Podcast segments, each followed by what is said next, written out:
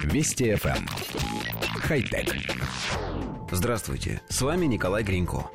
Компания Panasonic рассказала о любопытной разработке, которая позволит пополнять запас энергии мобильных устройств вдали от электрической сети или на ходу.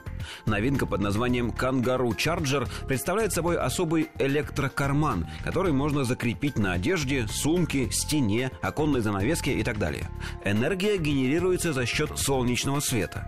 Главная составляющая новинки – особый материал из сферических фотоэлектрических элементов, который находится в стадии разработки.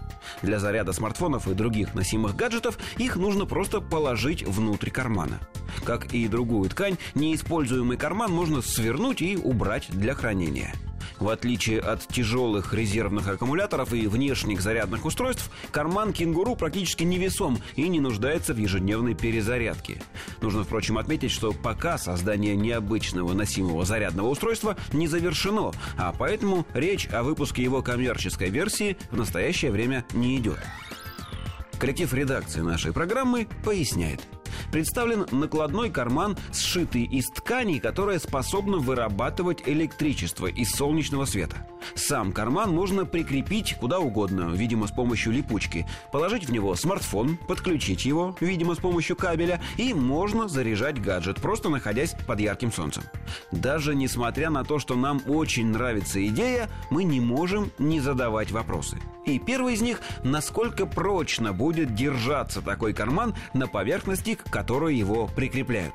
Легко ли будет, например, злоумышленнику оторвать карман от вашей одежды и убежать? В конце концов, не оторвется ли карман сам под весом смартфона и не упадет ли на пол? Но больше всего нас интересует, сколько времени потребуется, чтобы зарядить аккумулятор телефона такой солнечной панелью. Какова ее энергоэффективность?